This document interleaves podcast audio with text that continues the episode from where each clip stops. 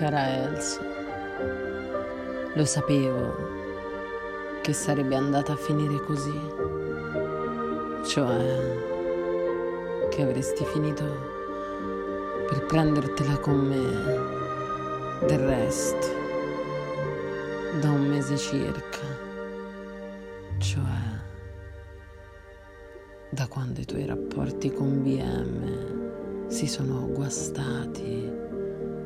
Io ho dovuto assistere a qualche cosa che per un estraneo forse non sarebbe che stancante ma che per me, che estraneo non sono, è stato semplicemente spaventoso.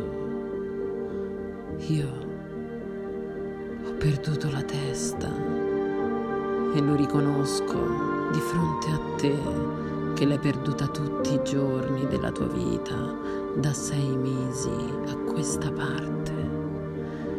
Una volta sola, quando mi hai accusato con non so che libidine di malignità di essere interessato al tuo testamento. In questa lugubre e stupida storia c'è una sola cosa di vero, che è perlomeno il sontante sentirsi dire che un nostro dono nel quale sono andati a finire i risparmi di parecchi anni di lavoro è destinato ad altre persone.